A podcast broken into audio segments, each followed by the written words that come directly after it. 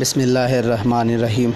شروع اللہ کے نام سے جو بہت بڑا مہربان، رحمان اور رحیم اور کریم ہے۔ حاکمیت کا معنی ہے جس کا حکم چلے گا، جس کا قانون باقی رہے گا۔ اور اس کا مطلب ہے کہ اس کائنات میں جتنی بھی مخلوق شروع سے آخر تک پیدا ہوئی ہے یا پیدا ہوگی، ان سب پر حق صرف اس حاکم کا چلے گا جس نے ان تمام کائنات اور اس میں رہنے والی مخلوق کو پیدا کیا ہے۔ اگر پرانے زمانے کی بات کی جائے تو اس میں کافی سارے ایسے جو ہے وہ بادشاہ گزرے ہیں، کافی سارے ایسے طاقتور جو ہے وہ انسان گزرے ہیں جو اپنی طاقت اور دولت کے بلبوتے پہ، اپنی ظالم حکمرانی کے بلبوتے پہ لوگوں پہ جو ہے وہ حکومت کیا کرتے تھے اور خود کو نعوذ باللہ خدا کا درجہ دیا کرتے تھے۔ جن میں فرعون اور قارون کا ذکر تو آپ نے جو ہے وہ پڑھ ہی لیا ہوگا۔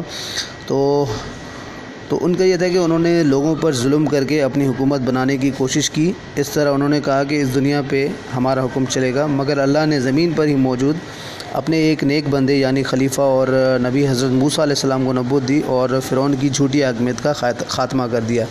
اسی طرح حضرت ابراہیم علیہ السلام نے جو ہے وہ نمرود کا جو ہے وہ خاتمہ کیا۔ نوز باللہ نمرود بھی خود کو جو ہے وہ خدا سے بڑھ کر سمجھتا تھا۔ اللہ نے جو ہے وہ اللہ قرآن میں ارشاد فرماتا ہے اگر تجمے یا کسی کے حوالے سے مجھ سے کوئی غلطی ہو جائے تو اس کے لیے بے حد معذرت، میں اللہ سے، اللہ کی بارگاہ میں خود سے جو ہے وہ اس کا اس کی معافی میں طلب کروں گا۔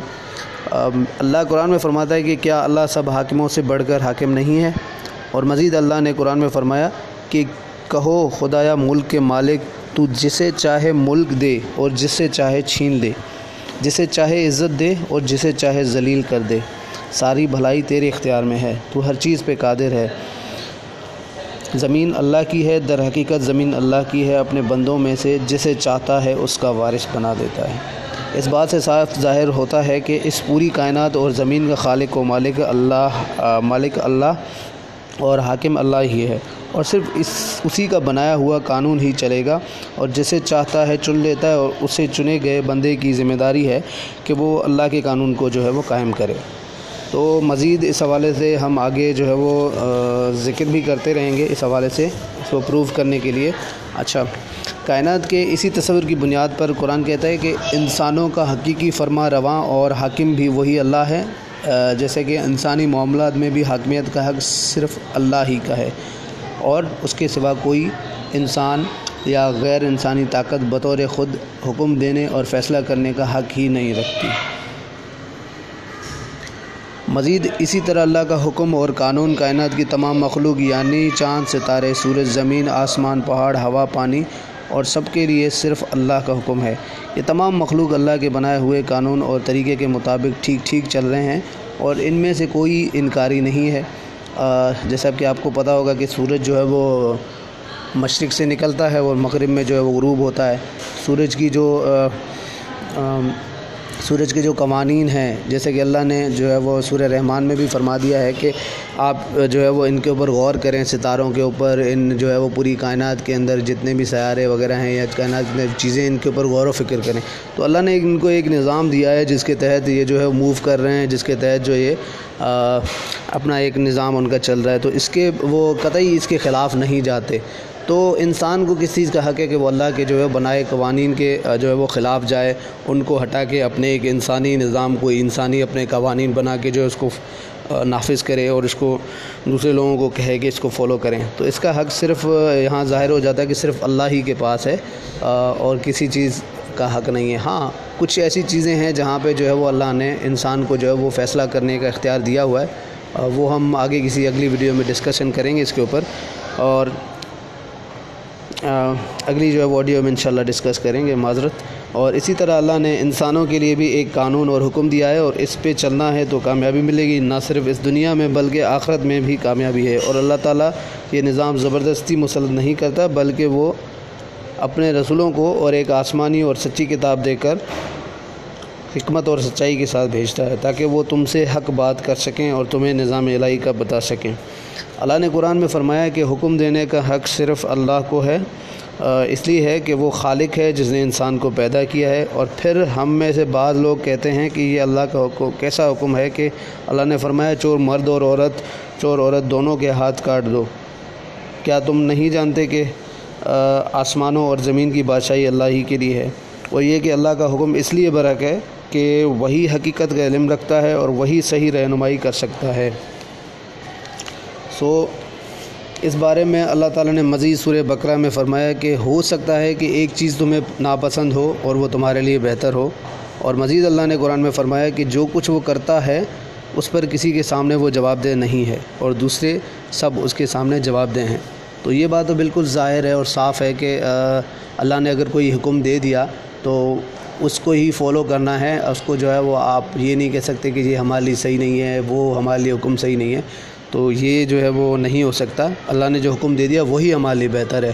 ہاں انسان جو ہے وہ کوشش کرتا ہے اپنے طریقے سے کچھ ایسی جو ہے وہ نئی جو ہے وہ نیا سسٹم یا پھر نیا نظام لا کے یا پھر اس میں قانون میں رد و بدل کر کے انسان کی جو مطلب فائدے میں وہ چیزیں وہی رکھتا ہے جو جو اس کو اچھی لگتی ہیں۔ تو اللہ اس چیز کے جو ہے وہ اللہ نے اس چیز کہ جو ہے وہ حساب سے اللہ نے ایک ہمیں دین اسلام عطا کیا، جس میں اللہ نے فرمایا کہ جو میں نے دیا ہے اسی کو قبول کرنا ہے۔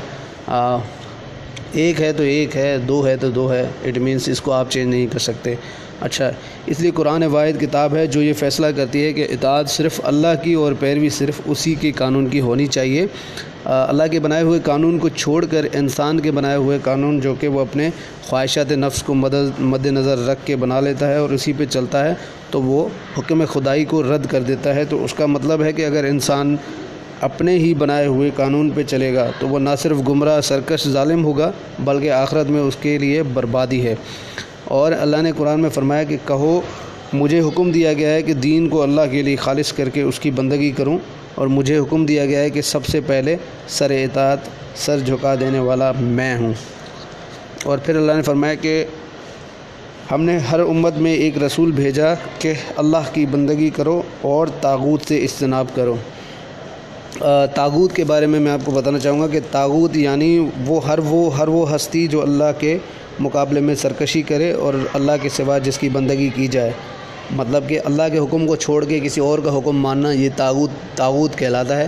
تو تاغوت یعنی شیطانی جو ہے وہ عمل، شیطانی عمل کو اگر آپ فالو کریں گے ہر چیز میں اللہ نے اگر ہمیں جو ہے وہ ایک نظام دیا ہوا ہے، اس کو چھوڑ کے ہم جو ہے وہ کسی اور کو فالو کریں گے، تو اٹ مینس کہ وہ ہمارے لیے نقصان دہ ہوگا اور وہ تاغوت کی جو ہے وہ غلامی ہوگی۔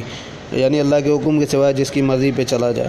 اچھا مزید اللہ نے سورہ عراف میں فرمایا کہ پیروی کرو اس چیز کی جو تمہاری طرف نازل کی گئی ہے، تمہارے رب کی طرف سے، اور اسے چھوڑ کر دوسرے سرپرستوں کی پیروی نہ کرو۔ تو اللہ نے یہاں صاف منع کر دیا کہ کسی اور چیز کی پیروی نہیں کرنی مطلب کسی اور چیز کو فالو نہیں کرنا۔ فالو کرنا ہے تو صرف اسلام کو کرنا ہے، وہ حضرت محمد صلی اللہ علیہ وسلم کی جو ہے وہ زندگی کو دیکھتے ہوئے۔ اللہ نے قرآن میں فرمایا کہ اگر تم ایسا کرو گے، اگر اگر اگر تم ایسا کرو گے، سورہ رات میں اللہ نے فرمایا، اس کے بعد پھر اگر تو نے اس علم کے بعد جو تیرے پاس آ چکا ہے، ان کی خواہشات کی پیروی کی، تو اللہ کے مقابلے میں نہ تیرا حامی ہوگا، نہ بچانے والا۔ اس کا مطلب ہے اللہ نے انسانی معاملات کو مضبوط کرنے کے لیے جو حدیں مقرر کر دی ہیں، ان سے تجاوت کرنے کا کوئی کسی کو کوئی حق نہیں ہے۔ اور مزید اللہ نے قرآن میں مزید فرمایا خواہ بندگی کرنے والا اس کے جبر سے مجبور ہو کر اس کی بندگی کرے یا اپنی رضا و رغبت سے ایسا کرے، وہ تاغوت ہے۔ مطلب ایک تو یہ ہوتا ہے کہ ہم نے اللہ کے حکم کو چھوڑ کے جو ہے وہ کسی اور کا حکم اپنا لیا، لیکن مجبوری کے تحت، کیونکہ یا تو ہمارے سروں کے اوپر تلوار رکھی گئی یا بم بم رکھا گیا یا کوئی ہمیں مجبور کیا گیا کسی طریقے سے، ہم نے اس کو جو وہ اللہ کی اللہ کے دین کو چھوڑ کے کسی اور دین کو اپنا لیا یا مثال کسی اور نظام کے تحت ہم چلنا شروع کر دیا ہم نے، تو اللہ نے اس میں قرآن میں فرمایا ہے کہ ایسا کرنے والا دونوں تاغوت ہیں۔ ایک تو یا تو جو مجبوری میں کرے، جو تو جا تو کوئی شوق سے کرے۔ اچھا قطع نظر اسے کہ وہ کوئی انسان ہو یا شیطان یا بت یا کوئی اور چیز، کسی کی کسی کی بھی اگر وہ پیروی کرے گا تو اس اٹ مینس کہ وہ تاغوت کی طرف چلا جائے گا۔ سورہ بکرا میں اللہ نے فرمایا یہ اللہ کی باندھی ہوئی حدیں ہیں، ان سے تجاوز نہ کرو۔ اور جو اللہ کی حدود سے تجاوز کریں، وہ ظالم ہیں۔ تو اس کا مطلب ہے، اللہ نے جو ہمارے لیے حدیں مقرر کر دی ہیں، حدیں کا مطلب یہ ہوتا ہے کہ اللہ نے ہمارے لیے جو نظام دین اسلام دیا ہے ہمیں، جس میں اللہ نے ہمیں احکامات دیے ہیں کہ یہ یہ احکامات ہیں جس میں آپ نے سود نہیں کھانا، جس میں آپ نے جو ہے وہ جھوٹ نہیں بولنا، جس میں آپ نے جو ہے وہ نماز ادا کرنی ہے، جس میں آپ نے جو کافی احکامات ہیں ایسے جس میں اگر آپ اس کو چھوڑ کے یا اس سے بڑھ جائیں گے آگے؟ آپ نے اللہ نے ایک مطلب کہ زنا کی ایک حد مقرر کر دی کہ زنا کے قریب بھی نہ بھٹکو مطلب زنا کے قریب بھی نہ جاؤ۔ لیکن اگر ہم زنا قریب تو ایک الگ کی بات، اگر ہم زنا کر بھی دیتے ہیں یا اس کے قریب بھی جاتے ہیں تو یہ اللہ کی حدود ہم پامال کر رہے ہیں، حدود کو ہم جو ہے وہ نقصان پہنچا رہے ہیں۔ مطلب خیر، نقصان تو ہم نہیں پہنچا سکتے، لیکن یہ کہ ہم اللہ اللہ کی حدود سے تجاوز کر رہے ہیں۔ اچھا سورہ طلاق میں اللہ نے فرمایا جی اللہ کی حدود ہیں، جو اللہ کی حدود سے تجاوز کرے، اس نے اپنے نفس پر خود ظلم کیا۔ تو اس کا مطلب ہے، ہم اپنے ہی نفس پر خود اپنے اوپر ظلم کریں گے، اگر آپ اللہ کی حدود سے جو ہے وہ آگے بڑھ جائیں گے۔ اچھا اچھا اس کا مطلب ہے کہ اللہ کے حکم کے خلاف جو حکم بھی ہے، نہ صرف وہ غلط اور ناجائز ہے، بلکہ کفر اور ظلم ہے۔ اس طرح کا ہر فیصلہ اور ہر حکم، جاہلیت کا حکم ہے جس کا انکار لازمن ایمان ہے۔ اللہ تعالیٰ نے سورہ معاہدہ میں فرمایا کہ کیا وہ جاہلیت کا فیصلہ چاہتے ہیں؟ حالانکہ یقین رکھنے والوں کے لیے اللہ سے بہتر فیصلہ کرنے والا اور کون ہو سکتا ہے؟ اللہ تعالیٰ نے سورہ نصاب میں فرمایا کیا تو نے نہیں دیکھا ان لوگوں کو جو دعویٰ کرتے ہیں کہ وہ ایمان لائے ہیں؟ اس کتاب پر جو تیری طرف نازل کی گئی ہے اور ان کتابوں پر جو تجھ سے پہلے نازل کی گئی تھیں اور پھر چاہتے ہیں کہ فیصلے کے لیے اپنا معاملہ تاغوت کے پاس لے جائیں اور حالانکہ انہیں اس کا انکار کرنے کا حکم دیا گیا تھا۔ شیطان چاہتا ہے انہیں بھٹکا کر گمراہی میں دور لے جائے۔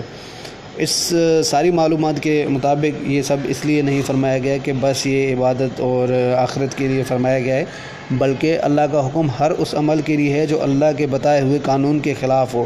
یعنی اگر حکومت کرنی ہے تو اللہ کے بنائے ہوئے قانون اور رسول اللہ صلی اللہ علیہ وسلم اور صحابہ کرام کے طریقے کے مطابق کرنی ہے، شریعت محمدی کے مطابق۔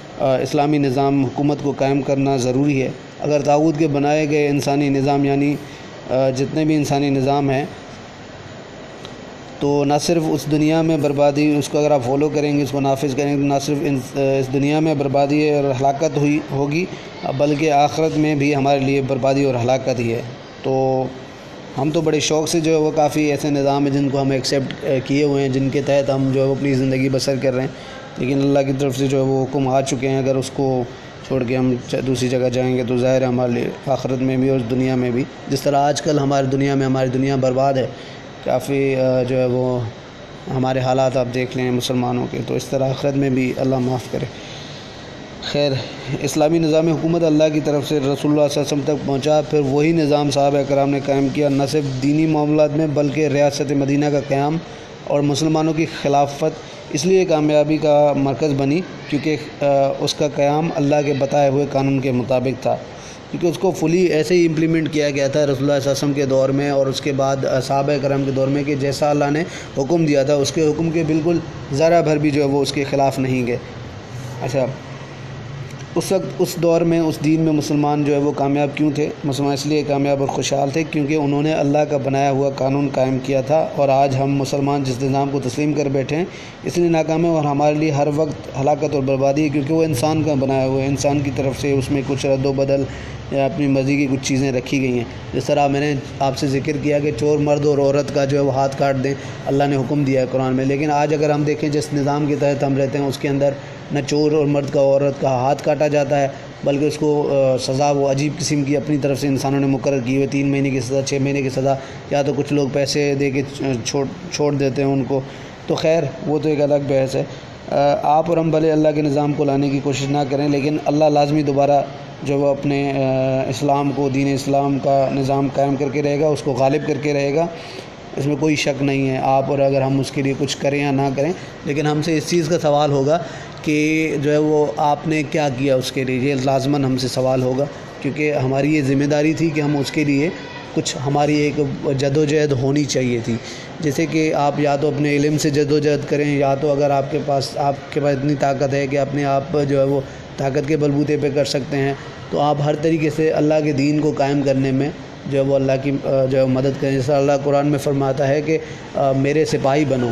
ایگزٹ مجھے وہ سورہ تو یاد نہیں ہے، اس کی ترجمہ یاد نہیں ہے، لیکن اللہ نے فرمایا کہ میرے سپاہی بنو، میری میری راہ میں لڑو۔ اٹ مینس کہ اللہ خود تمہیں کہہ رہا ہے کہ میری راہ میں لڑو اور وہی اللہ پاک جو ہے وہ تمہیں نصرت دے گا، اللہ تعالیٰ تمہیں مدد کرے گا۔